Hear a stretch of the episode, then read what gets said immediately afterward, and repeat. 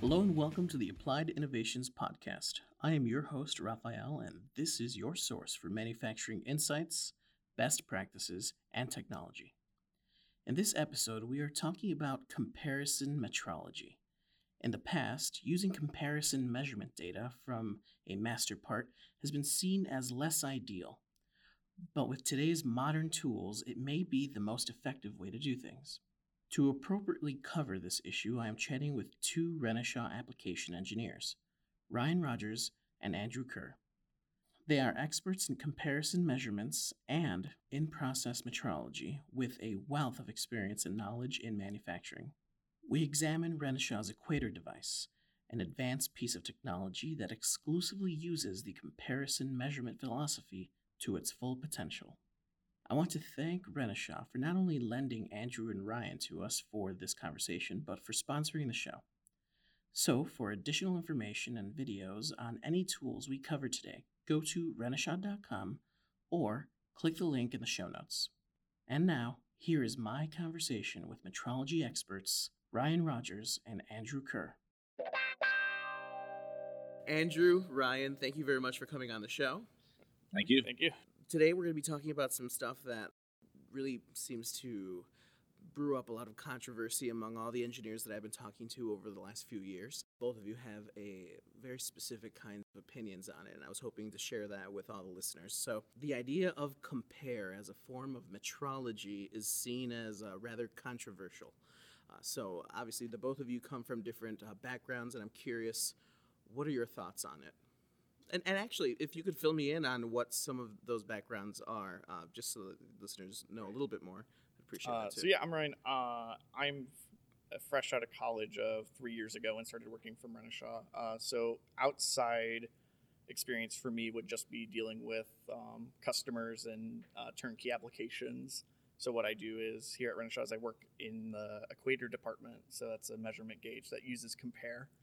Um, and then so what I do is the training, and then I also go out and visit customers and, and all of that stuff. So um, my experience, I guess, is limited to just Renishaw, but I think that also brings um, sort of a nice, fresh mindset to a lot of newer um, and maybe like more controversial metrology techniques. Sure. And Andrew, what So, about your background? Yeah, I'm the one that doesn't have the fresh background. I, I, my first 50 years was in manufacturing. The second 50 years was in uh, metrology. So, uh, uh, and, and because I'm basically coming from a CMM background, it's something that we all look at a little bit differently. I think we all have to understand it a little bit differently. Uh, similarly to how we would understand alignment on CMM, everybody has to grasp it in their own particular way in their heads. And uh, compare is something that I've complained about in the beginning, but once the light bulb goes off, you realize all metrology should be done this way. Um, it, it allows us to do accurate in-process inspection uh, on a shop floor in, in most environments that a CMM wouldn't be practical. It wouldn't be practical for, for cost, uh, calibrating, annual calibration, monthly verification costs. The equator, all of that is taken care of on a, we can do it on an hourly or daily or, or weekly basis. And uh, Ryan, you have your opinion, you know, you have your views that, that slightly differ from mine. Well, Yeah, actually, uh, just to uh, give everybody a little bit of a background, everyone that keeps throwing around the name Equator, and that is a um, reprogrammable gauge uh, that looks like what maybe a three or four foot tall spider. that that would be probably it. It's it's black, has some orange parts on it. It's actually a very cool looking machine. Um, that uh, what like two people can carry one if you're particularly strong. So that's the overall tool that we're talking about here. In case anyone wants Yeah. to look that up, Yeah. because And- we're going to be throwing around that term equator all the time. I mean, whoever Yeah. whoever designed this, and uh, obviously it's been designed uh, through Renishaw. Um, the uh, somebody's really thought out of the box because they brought together this, this machine that does not have some of the inherent problems with a CMM. It doesn't have the same pitch and your roll that a CMM would have. It's uh, it's got a much smaller footprint that allows it to be very repeatable. Dimensionally, it's, it's just incredibly repeatable and uh, flexible. Uh, so this equator, um, I believe it's, I believe you know most CNC lathe mill manual machine operations should have one of these sitting next to it. Yeah, the, the equator fits in a really interesting niche of between shop floor gauging and um, like final inspection lab CMM CMM work. Um, a lot of times we actually do like geometrics, but I think the equator mostly performs better when you're just dealing with like in process measurements like distances and sizes and whatnot. Um, and compare works really well with those. So, kind of going back to Andrew's point with repeatability, that's a really big point for the equator. Equator, the machine itself actually isn't an accurate machine like a CMM. And, and, can I and can I discuss? You know, when you use the term accurate, you know, it, it's not accurate to maybe a given standard. As we don't claim it to be. It is actually quite an accurate machine, but uh, it's accuracy is a relative term. And as far as accuracy, we don't say, well, this is this is one inch and this is two inches per se. Uh, basically, when you error map a CMM, for example, you will define this is 10 millimeters, this is 20 millimeters, and you error map it. We don't need to do that because we're essentially because the, the equator knows where it is in 3D space at any given time we can just say, when you're here, this is the dimension. This is right. the dimension that we've gleaned from a cal file. Yeah, when you when you look at an equator, or if you're like interested in getting one, a, a stat that we care about is the repeatability of a given feature. So per point, the equator is repeatable to plus minus two and a half microns. So that what that means is, on a given touch point that you take on the equator, you're going to be somewhere within like five microns of it. And what that allows us to do is it doesn't really matter what that result is because we're going to use compare to then match it to a more accurate, the actual accurate standard. And this is like the big power of compare. A lot of times when I explain it in training, it's I use like an example of a dartboard where your accuracy would be based on how close you are to a bullseye, which would kind of be like a CMM, right? So if you're calibrated CMM, you're, you want to aim for that like perfect bullseye every time. But on the equator, we might be off of the bullseye, but the idea is every single throw that we make with the dart is going to be close to each other. And then what we do is we use compare to then bring that in to where that bullseye actually is. So, just to be clear again, compare as in that form, that methodology of metrology is compare. It's not like a software or anything like that. It is built in algorithms per se on the equator. We have something called like Ren compare that is doing the comparison, mm-hmm. but the idea of compare is more or less, yeah, a metrology idea, not necessarily just like a given software. Okay. Um, so there's not necessarily like a like a magical veil in front of this. Mm-hmm. Um, this is like based on like standards essentially to to get that comparison down. We are using a, a component of, of, a known value. Right. It's the same same component that we're actually measuring as they come off a machining or, or a manufacturing process. We're using that known uh, master part as a master gauge, as, as, something to compare against. And really, it's the software then that goes in and, and is able to uh, combine those numbers uh, in a manner that, uh, you know, really on a CMM, we do something fairly similar when we calibrate the probes with a master calibration sphere. We are gleaning something from something on the machine that's of a known value that we can then extrapolate dimensions from and know where different styli and, and uh, located and, and the diameters for those styli. Right. So it's it's an extension of that and what we do with compare, and it is really just a very clever thing that, that uh, allows us to, uh, you know, package this whole equator system together. It just goes hand in hand. The operators now initially there's a certain amount of resistance because resistance because there's a you know there's more sometimes for them to do. They may have to load this machine, although we can use robotics to load. Very often an operator is doing that. They've got to look at the data possibly make adjustments on, on uh, what they're seeing on, on this uh, the screen. Uh, but again, once that once you get over that hurdle, uh, I, I, believe everybody really it, it, it, becomes more of a game than your own manufacturing process than just making parts. Pretty often when I go on site and do an install on an equator, once operators kind of get their the hang of it, more often than not, we see customers come back for more. They'll come back for more equators. They'll put them on more lines, and then essentially you become part of like what I would call like an equator ecosystem, essentially, where you're starting to understand that now I can take an operator off one line and put them on a different line, and the equator's basically the same between the two. Um, so that kind of like consistency across like the entire shop floor now becomes a bigger thing. And then what's also really nice is the equator is really flexible in that sense as well, where we can measure a bunch of different parts and all of those sorts of things. That's a huge vote of confidence if they bought the one and then they buy more Right. after that. so I mean, that, that's a true testament to, I guess, something good happening there. If you're not measuring your parts in production, in process, then really it, it's too late after the fact. Uh, and so many companies are just doing final inspection, which is possibly just a safety valve at that point. You're really not controlling your products, your, your quality of products. Um, you know, it's my personal belief that 90 to 100 percent of uh, QC quality control, note the word control, uh, should be done in process.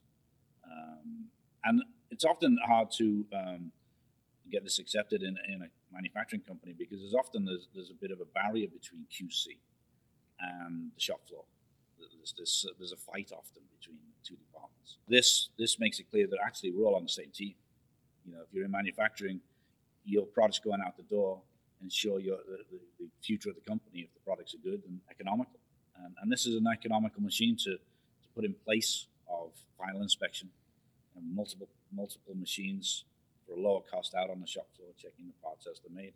You could actually take an equator from a lathe operation and transfer it if you wanted to, if that, that process had come to an end, and just transfer it over to a milling operation with some changes to the fixturing, uh, which Renishaw offers modular fixturing that is easy to adapt. And you could be checking a, a mill part in an afternoon uh, set up against a process in a different part of the company. How is Compare dependable then? It, it sounds like there is definitely some value here. People are using it.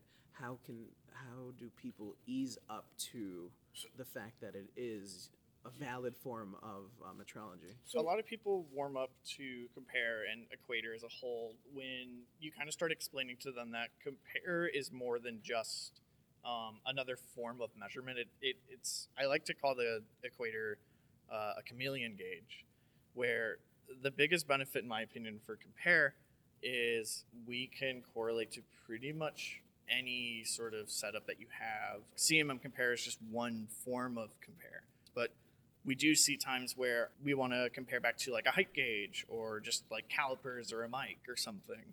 And that would kind of lead us more towards feature compare. And essentially, what that does is you say, yep, this master that I'm making, um, I measured it on my mic and it's like this distance or like, you know, the diameter is this big. And then that value can actually just be put straight into the equator. And now we're comparing directly to that that also allows us to, in the case of CMM compare, one problem that you can run into is you're kind of having to hold on to a master that you've cal filed. It's kind of like a like a NIST traceable kind of master essentially. And we're using essentially the same program that the Equator uses. We run that on a CMM. Right. Yeah. So, so it's, it's not like we have that, that aspect of it is actually transfers quite nicely. Right. Um, slight modifications maybe to some of the feed rates, but other than that, we're taking the, the, uh, the program from the equator, running it on the CMM, and then asking for a particular type of file, a cal file in that Right, which essentially is just holding point data and scan data, essentially, that the equator is using to go, oh, I know what this part was measured in a lab, is essentially what, what's going on with CMM compare. But with feature compare, you actually just type in a value and you just say, yep, this is the part that I measured. And what that actually allows you is you actually don't have to hang on to a master a lot of places will have like what we call like a floating or like a rotating master where they have a master for every day because well that part that they are using as a master is actually a production part. So they want to be able to actually ship it out.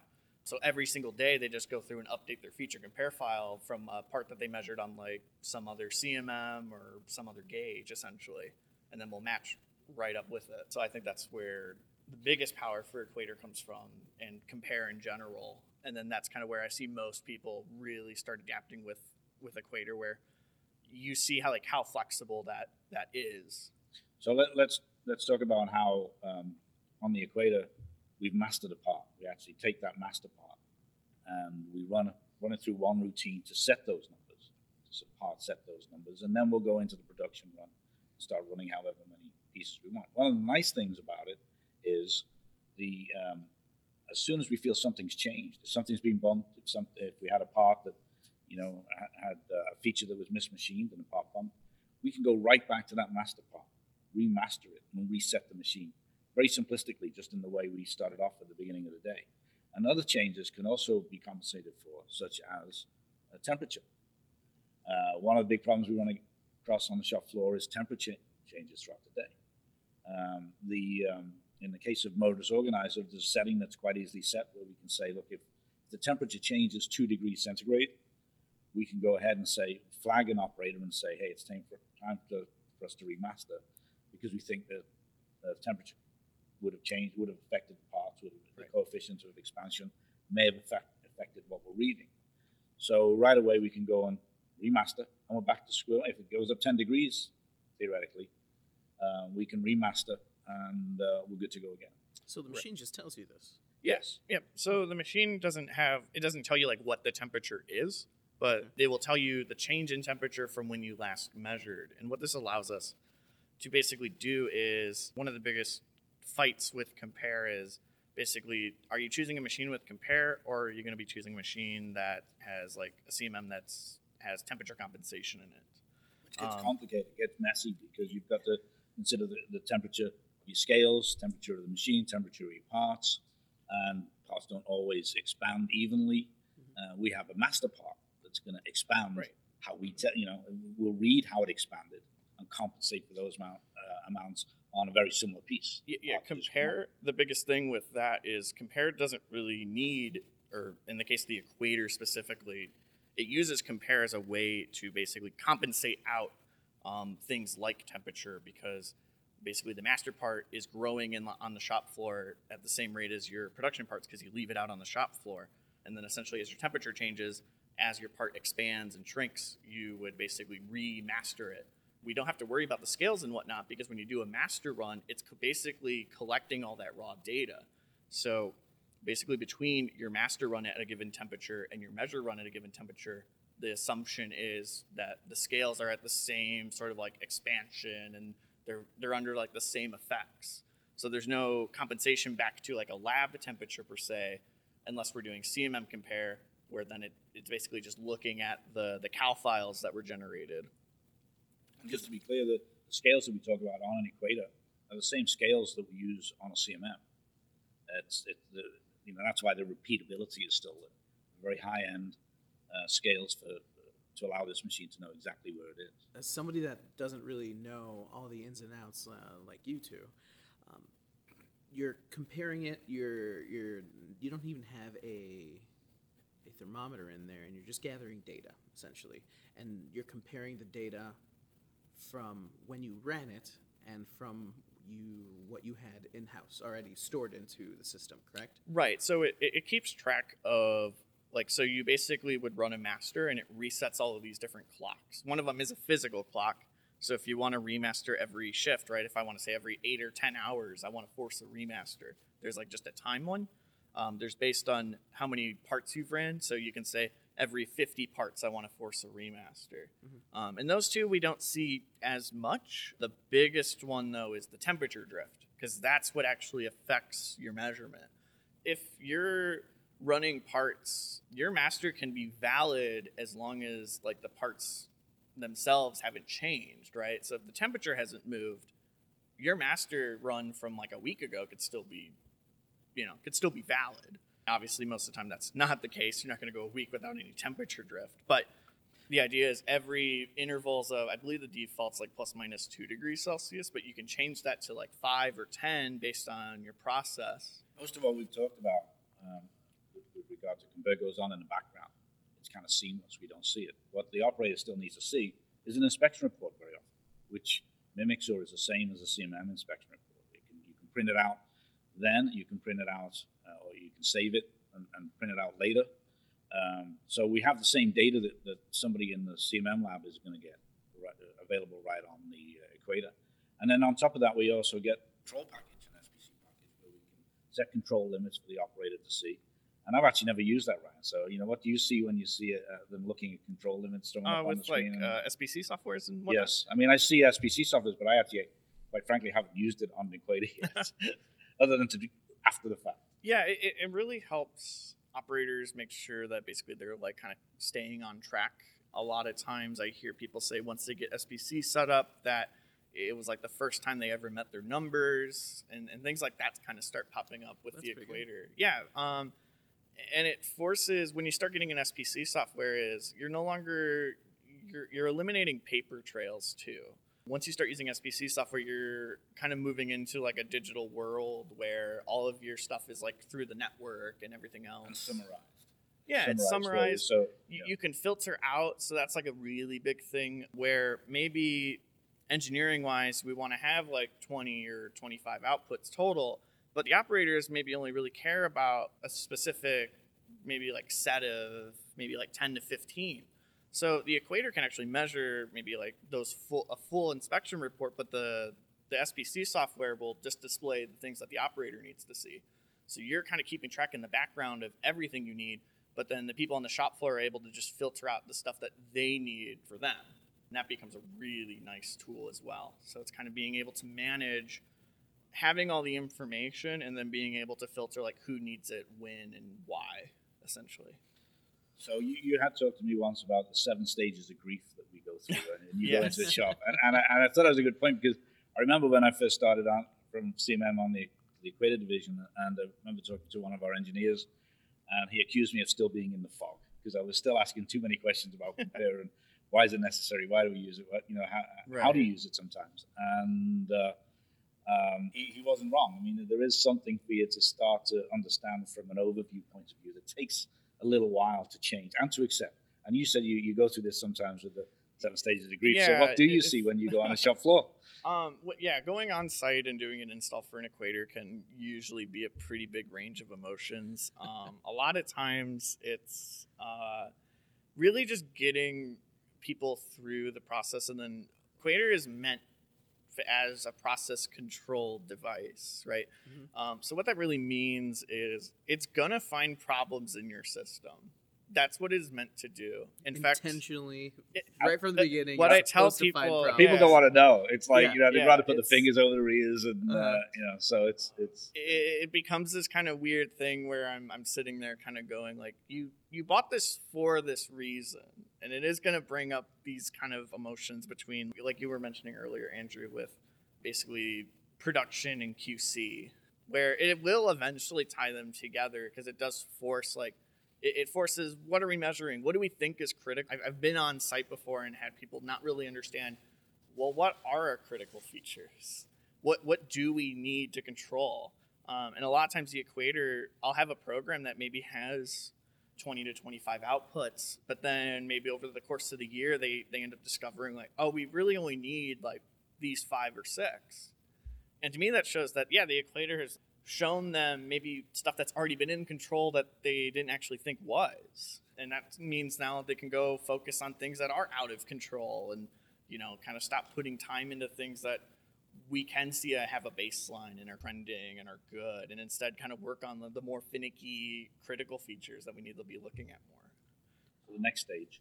The seven stages goes to oh sorry A Yeah, lot, I guess a I lot of back bargaining. A My lot of. Do Yeah. we have to really do this? Yes, Yes. you bought yes it. you do yeah. yeah there, there's a lot of yeah going through yeah, yeah it, it's at the end of the rainbow. There is, uh, I think, it's uh, hope and acceptance of it. I think, it, uh, right? So I mean, yeah, you, it- you do you feel you walk away very often and, and there is that the light bulb starting to go off? Yeah, and, yeah, and, um, and it's like wow and this is you know why why don't why isn't this all over the everywhere you know? I think uh, one of my favorite on-site visits, kind of to go along with that, w- would be um, I, I went on site once and they were using these like manual um, like roundness gauges that the operators had to like load manually, and it was like a whole line of them where you would take a part off the machine and essentially like go through this line of maybe like six to eight different gauges that would just measure like different um, circularities and sizes.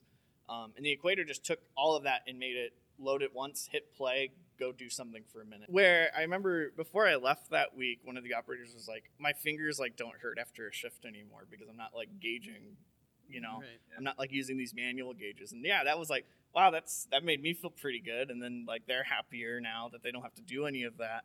And then another benefit that came out of that was the equator was actually slower than those manual gauges, than those lines of manual gauges. But the big problems they had with the manual gauges were they didn't line up to any lab results. The equator did correlate to their lab within a micron, which was awesome. Uh, usually we see closer to like five, but we were seeing under one. So matched up with their lab. So now the, the gauges were essentially known as like random number generators. So the data they were getting wasn't very consistent or good. The equators changed that. Their operators were happier because now they don't have to ruin their fingers every shift, just like gauging all these parts all- day, every day. And then the other thing they added was the equator is you hit play and you go. So it took longer. The manual gauges were probably like, it took like 30 seconds apart. Equator is a little over a minute to a minute and a half for the same cycle. But that also freed up the operator for that minute. So they didn't have to come back and change the part until the program was done. And that's another aspect of cycle time that I think a lot of people who are looking at switching their gauging over to something automatic like an equator kind of forget is it, it's drop, hit play, and now your operator's free until the part's done. So they can go off and do something else. They can go either load another equator in a lot of cases. Um, if you like double up, now you can half that cycle time. Um, or they're going off and doing other things. And there's some issues with hard gauges. The hard gauges are custom gauges that is fit gauges or they're snap gauges, uh, turn diameters, etc., um, they really don't give you feedback dimensionally. They just tell you whether it fits or it doesn't. Whereas Right. with the equator, you're going to get numbers that will maybe help you know when it's time to change an insert, know when it's time to change an end mill, uh, based on the, the drift in the data. Yeah, yeah. So it also brings in the whole the whole idea of being able to match the equator to other things. Like I said, kind of going back to the whole point of compare is being a chameleon, being able to match what you have. Um, very rarely, if ever, have I ever had a case where we couldn't get an equator to match something in some way. Um, and if there isn't a match, you can usually start looking at how the methodologies between how are we measuring it on the equator or how are we measuring it on like the given gauge or CMM. And I think that's honestly all of that comes from uh, compare. when you go into a company and you get this initial, most of the time, some of the time, resistance towards an equator, um, you see that from uh, CMM as well, from the CMM department, not just the operator, right? I would imagine. Uh, I could imagine the CMM operator, first of all, the jo- own job security may be challenged a little bit with this as they perceive it in the, uh, in There the is a bit of that, yeah. We're Just um, general fear. just general Yeah. fear of um, hi i'm a Renishaw engineer and i'm here to tell you that like your program isn't repeatable or these sorts of things although i, think something i want to bring to the table with that would be um, i'm never coming in on site at a customer to like get someone's job like ruined or anything like that Right. the, the whole point is we want you to have an equator that works for you but at the same time we want to come in and say we need to have the process right and we're gonna help you get through that process, whatever that is. Um, a lot of times, what what will happen in those kind of cases where um, maybe a program like isn't repeatable or it has like offset vectors that aren't perfect or like kind of like basic need to know to make your programs more standardized. A lot of times, we'll come in and say, okay, we'll basically tidy up the program for the equator, but then um, your CMM operators and programmers can come in, look at our program, and then use that to basically reverse engineer their CMM. And a lot of times that actually works out really well because now we don't have to worry about correlation because essentially they're going to go, yep, we're going to match what you have here, is kind of the idea. So we can work backwards too. Where so it doesn't necessarily endanger uh, the CMM uh, No, guys' no. the, the opposite actually enhances it. yeah, actually Yeah. The, you know I, I think because uh, it still need it still needs programming in the same way that a cmm needs to be programmed uh, then you might have more of these that need programming now Renishaw will offer uh, contract programming uh, as required but we would much rather have a champion or champions at our customers Mhm. in order to be able to be self-sufficient it's uh, then there's acceptance then people get it uh, I'm sure it's cheaper for uh, them too. yeah, and we Yeah. and we offer obviously the training to do that, uh, and uh, you know, so we want everybody to be independent. We want them to, to have this throughout the the, the, the uh, manufacturing in a manner that they, they feel it benefits. It, it really doesn't. I, I, I feel that initial fear is unwarranted uh, from both shop floor and from uh, QC, and I feel as Ryan uh, states, you know, often this will help merge these two departments, and so we all realize we're all on the same team here. We just want good products, you know. Uh, Mhm. And honestly, uh, people fear change, but the reason this was purchased in the first place is because somebody saw that change was necessary. Right, so Something someone- needed to, to Yeah. happen to improve the yeah, process. someone saw that either current in process measurement or gauging isn't really working out for them, or in some cases, it's the first time of them dipping their toes into process control, um, which I think the equator actually fits fine for a first time process control because you can kind of start like I said, you can start with like more features and then kind of narrow it down as you go along and start seeing what's in control and what's not. So it's not. even good for beginners. Right, yeah, it's great. Renishaw wants to help you make your product better. Right. I mean, That's that's what we the want to do. That's If, if we help company you do that, we'll be successful. right. So you know, and that's that's our goal is to help you make your product better. that makes sense. Very cool. So with an equator, how often do you have to calibrate something like that? So calibration is kind of interesting for an equator. So we don't have an annual calibration like you would on like a CMM. There's no necessarily you have to have an equator certed. That that's not really not how the equator works. Now, if you're using if you need something that's like traceable and like need something to have something that could be audited essentially, then we can use CMM compare. And then the idea is the standard then is based off of the master part itself, not the equator. Um, so So, we, essentially, so we glean data from the CMM, which is presumably traceable. right. So the CMM itself would be traceable, but that the data is used. Yeah, that data is Yeah. then used on the machine, and and and, and uh, you know we check that continually, and, and we do a lot of studies before we let a, a machine go out of the building to make sure that a particular product we're getting repeatable data. There's uh, quite an extensive amount of gauge R&R studies that we do on that particular part. Uh, the standard on a turnkey for an equator is both um, before we hit CMM is a 30 run type zero, so 30 runs not moving the part. So what that would do is just test the program. So if we're not moving the part, we're not touching the part at all. Basically, we want 30 runs to come out exactly the same. And that proves the program is, is, good- is, Right. is Yep. good. Uh, before we go on to proving that the fixture is Yep, and then the next study would be a type 1 study, which is 30 runs on and off of a fixture. So it's a single part. Um, basically, every run you pull off the part, put it back on. And then what you're checking there is are your alignments able to really what you're testing is the fixture, but another programming part that you're checking with a type 1 study is how well are your alignments capturing the movement on the fixture? Because any fixture is going to have some movement in the part, right? You're never going to load a part in the exact same spot every time. So Although you the have to- alignment program within the, the alignment portion of the, the program itself right. actually will- compensates for a lot of that. You know, Right. If, not. Right. So what you want to check in a type one is that your alignments are actually forcing things to zero out. Are you seeing? Are you capturing that movement essentially? And you would see that in your alignment. But And then yeah. after that, we go on to multiple operators. Yep. So uh, usually at that point, we would take it to a CMM and do our cal files, and then after that, what we like to do is a Type Two study or more or less a fuller gauge R and R. Typically, it's either a five three two, so it'd be five parts, three trials, two operators, or all the way up to a, a 10 3 3, which would be ten parts, three runs on each part, and three operators. Now, is all, this happening at the customer site, or is this before we even roll out uh, an Both, machine? sometimes both. So, um, but always before it leaves here at the office. So we always do those tests here, um, and then sometimes it's required where we, we do them on site. Um, I do recommend doing studies on site just because shop floor environment, vibrations, and all of that kind of stuff can come into play. And we use their operators then sometimes, which brings a different side to it as well, rather than Right. our own, you know, sometimes more experienced operators. Yeah.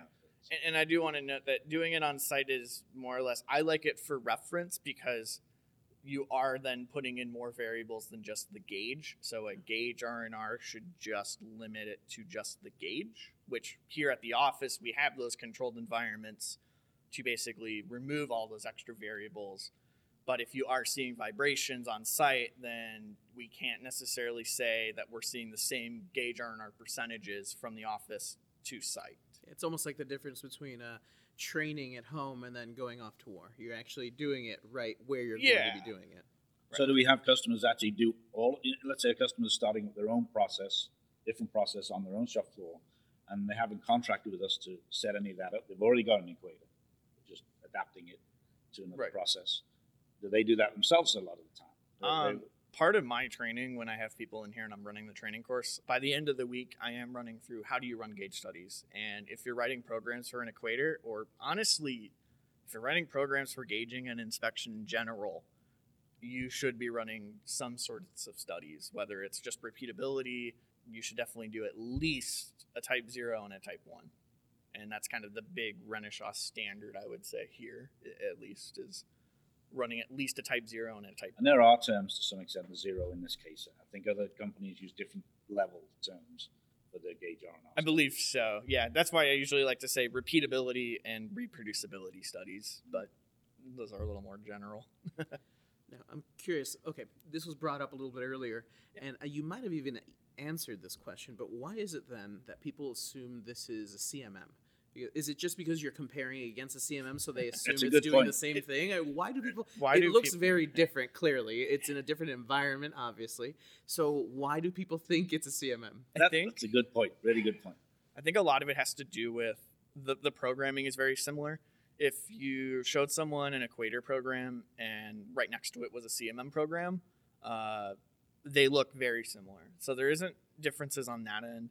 Um, programming wise, it's the same and then we're using styli and things like that in like probes, which I think kind of also kind of help tie it into oh, it's like a CMM, it's a CMM. Mm-hmm. Um, but the methodology is is different, and it's important to to make that difference.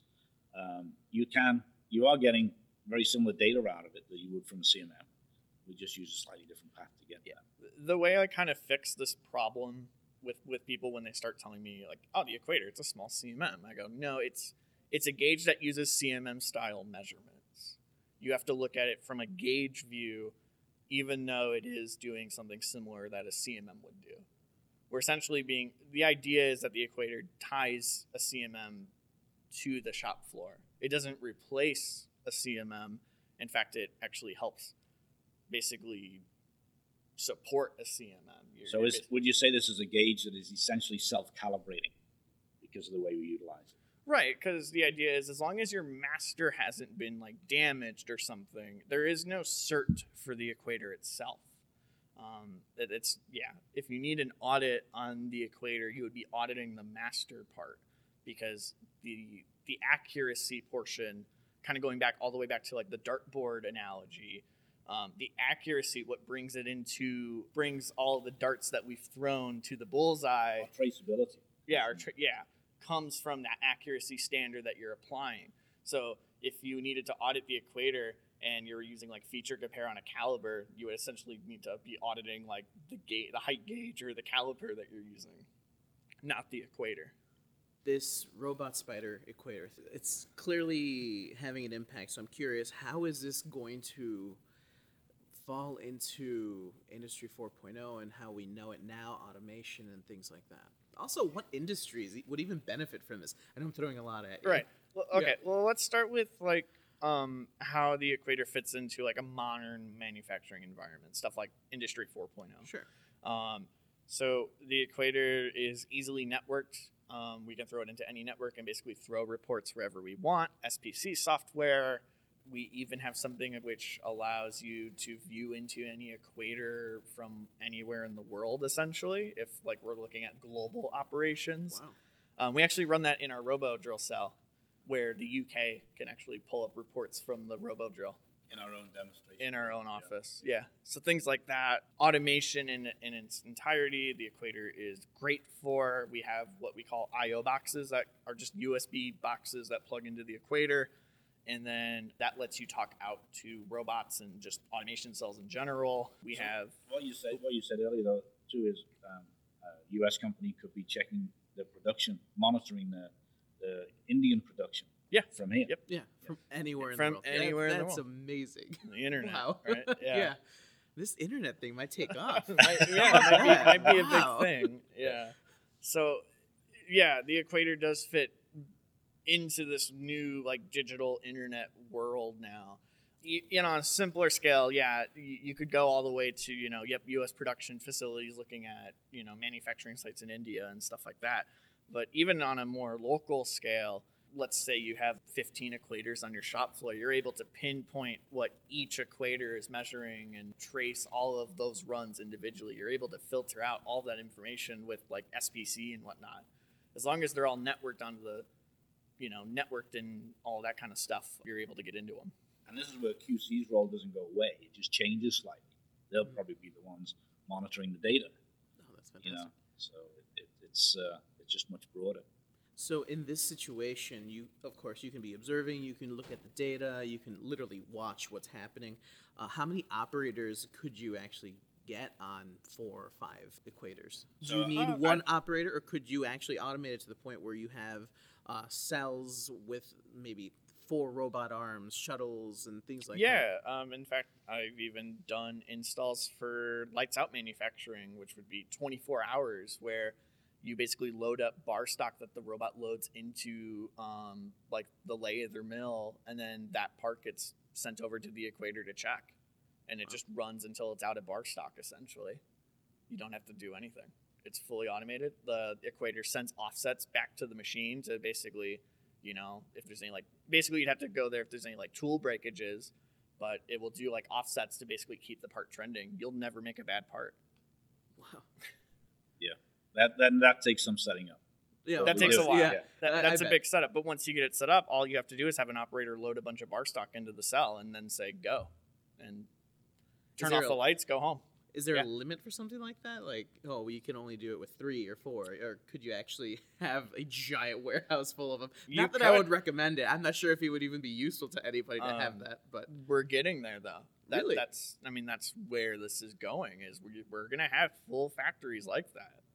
Our own demo room touches on it. You know, we have a setup in the demo room here that will show you that in the case of machine castings that are moved back and forth, etc. Yeah, and as far as the offsetting, um, we can send one equator can send to multiple machine tools with like additional licenses essentially. Um, so yeah, you could have you could actually have multiple machines feeding a single equator wow. if it's quick enough and you're doing like single operations. Although I think it is it is pretty common to see one equator per machine tool, but Okay. we do see cells that feed one equator. That's very cool. Yeah. Wow. And I guess that the result of that is you don't need as many people to be running that much, uh, that much equipment, so you can kind of keep things a little bit trim, and you're still producing higher caliber parts. Yeah, and it, it lets you do. Uh, I touched on it back even with the the manual equator setup, where even though the gauges were faster, right, we freed up an operator from doing that, so now they can go do something else instead of you know messing around with gauging. Even more so now with an automation cell, right? Now we're fully automated. Now an operator basically just has to like make sure that it has bar stock and that you know a tool hasn't snapped or something like that. Sure. So, what kind of industries do you see this really taking off in?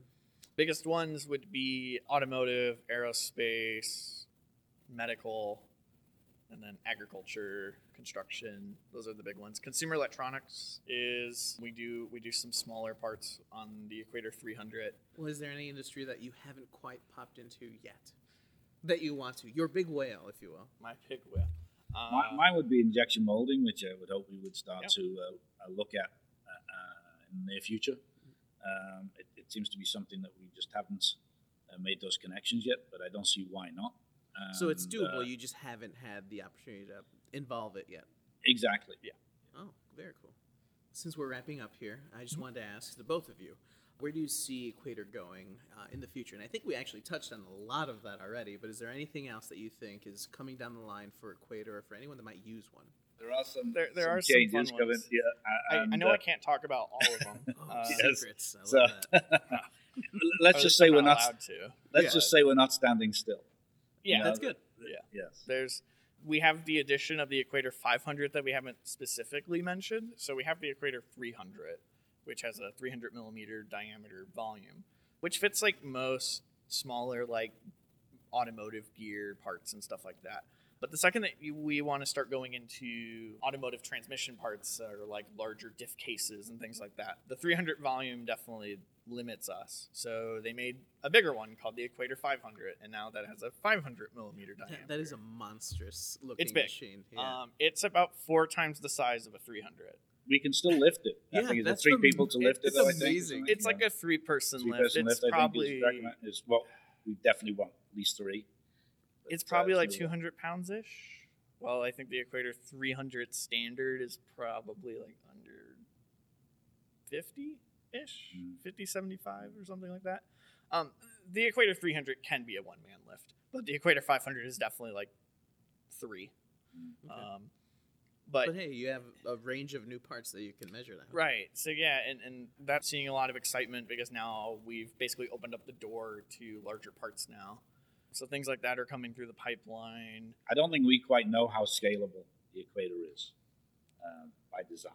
Uh, but, Yeah. But, you know, it's definitely something that, you know, obviously we look at because we want to fit into more and more corners of manufacturing. That sounds great. That's all very exciting stuff. Thank you very much for coming on the show and talking to everybody, Yeah, thank uh, you for having of us. our audience. You're welcome. Hopefully, we'll have you back on the show. Thank you. Thank you. And that was my conversation with applications engineers Ryan Rogers and Andrew Kerr. I hope that all the information they shared with us today is of some value to you and your business.